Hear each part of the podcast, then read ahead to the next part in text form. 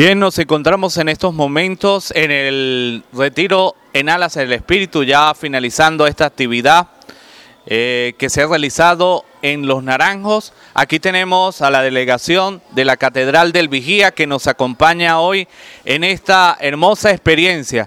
Coméntanos un poco, Juan Pablo, acerca de la experiencia vivida en este hermoso retiro.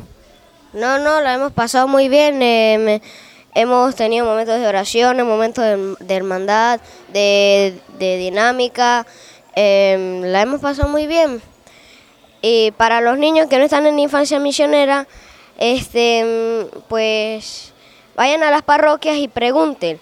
Los que viven en el Vigía, pues en la parroquia Nuestra Señora del Perpetuo Socorro nos reunimos de las 3 hasta las 5 de la tarde para los niños que quieran integrarse en la infancia misionera. Es algo muy bonito porque hacemos campamentos, retiros, dinámica, animan a los niños a conocer más a Dios y muchas cosas así. Muy bien, por acá tenemos a otro integrante del grupo eh, Santa Teresita de la infancia misionera. ¿Qué puedes decirnos? ¿Cuál ha sido la experiencia que más te ha llamado la atención dentro de esta actividad? No, muy bueno porque hemos aprendido mucho. Ya gracias a Infancia Misionera hemos tenido muchas amistades con, con las parroquias. También unas dinámicas, talleres. Eso también me gustó a mí.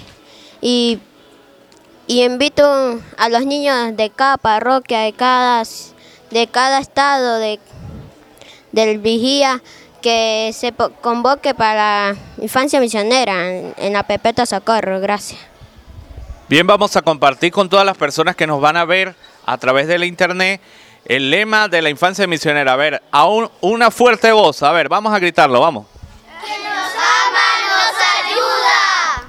Bien, desde esta comunidad les reportó para ustedes a Leiner Ardila. Cuídense mucho.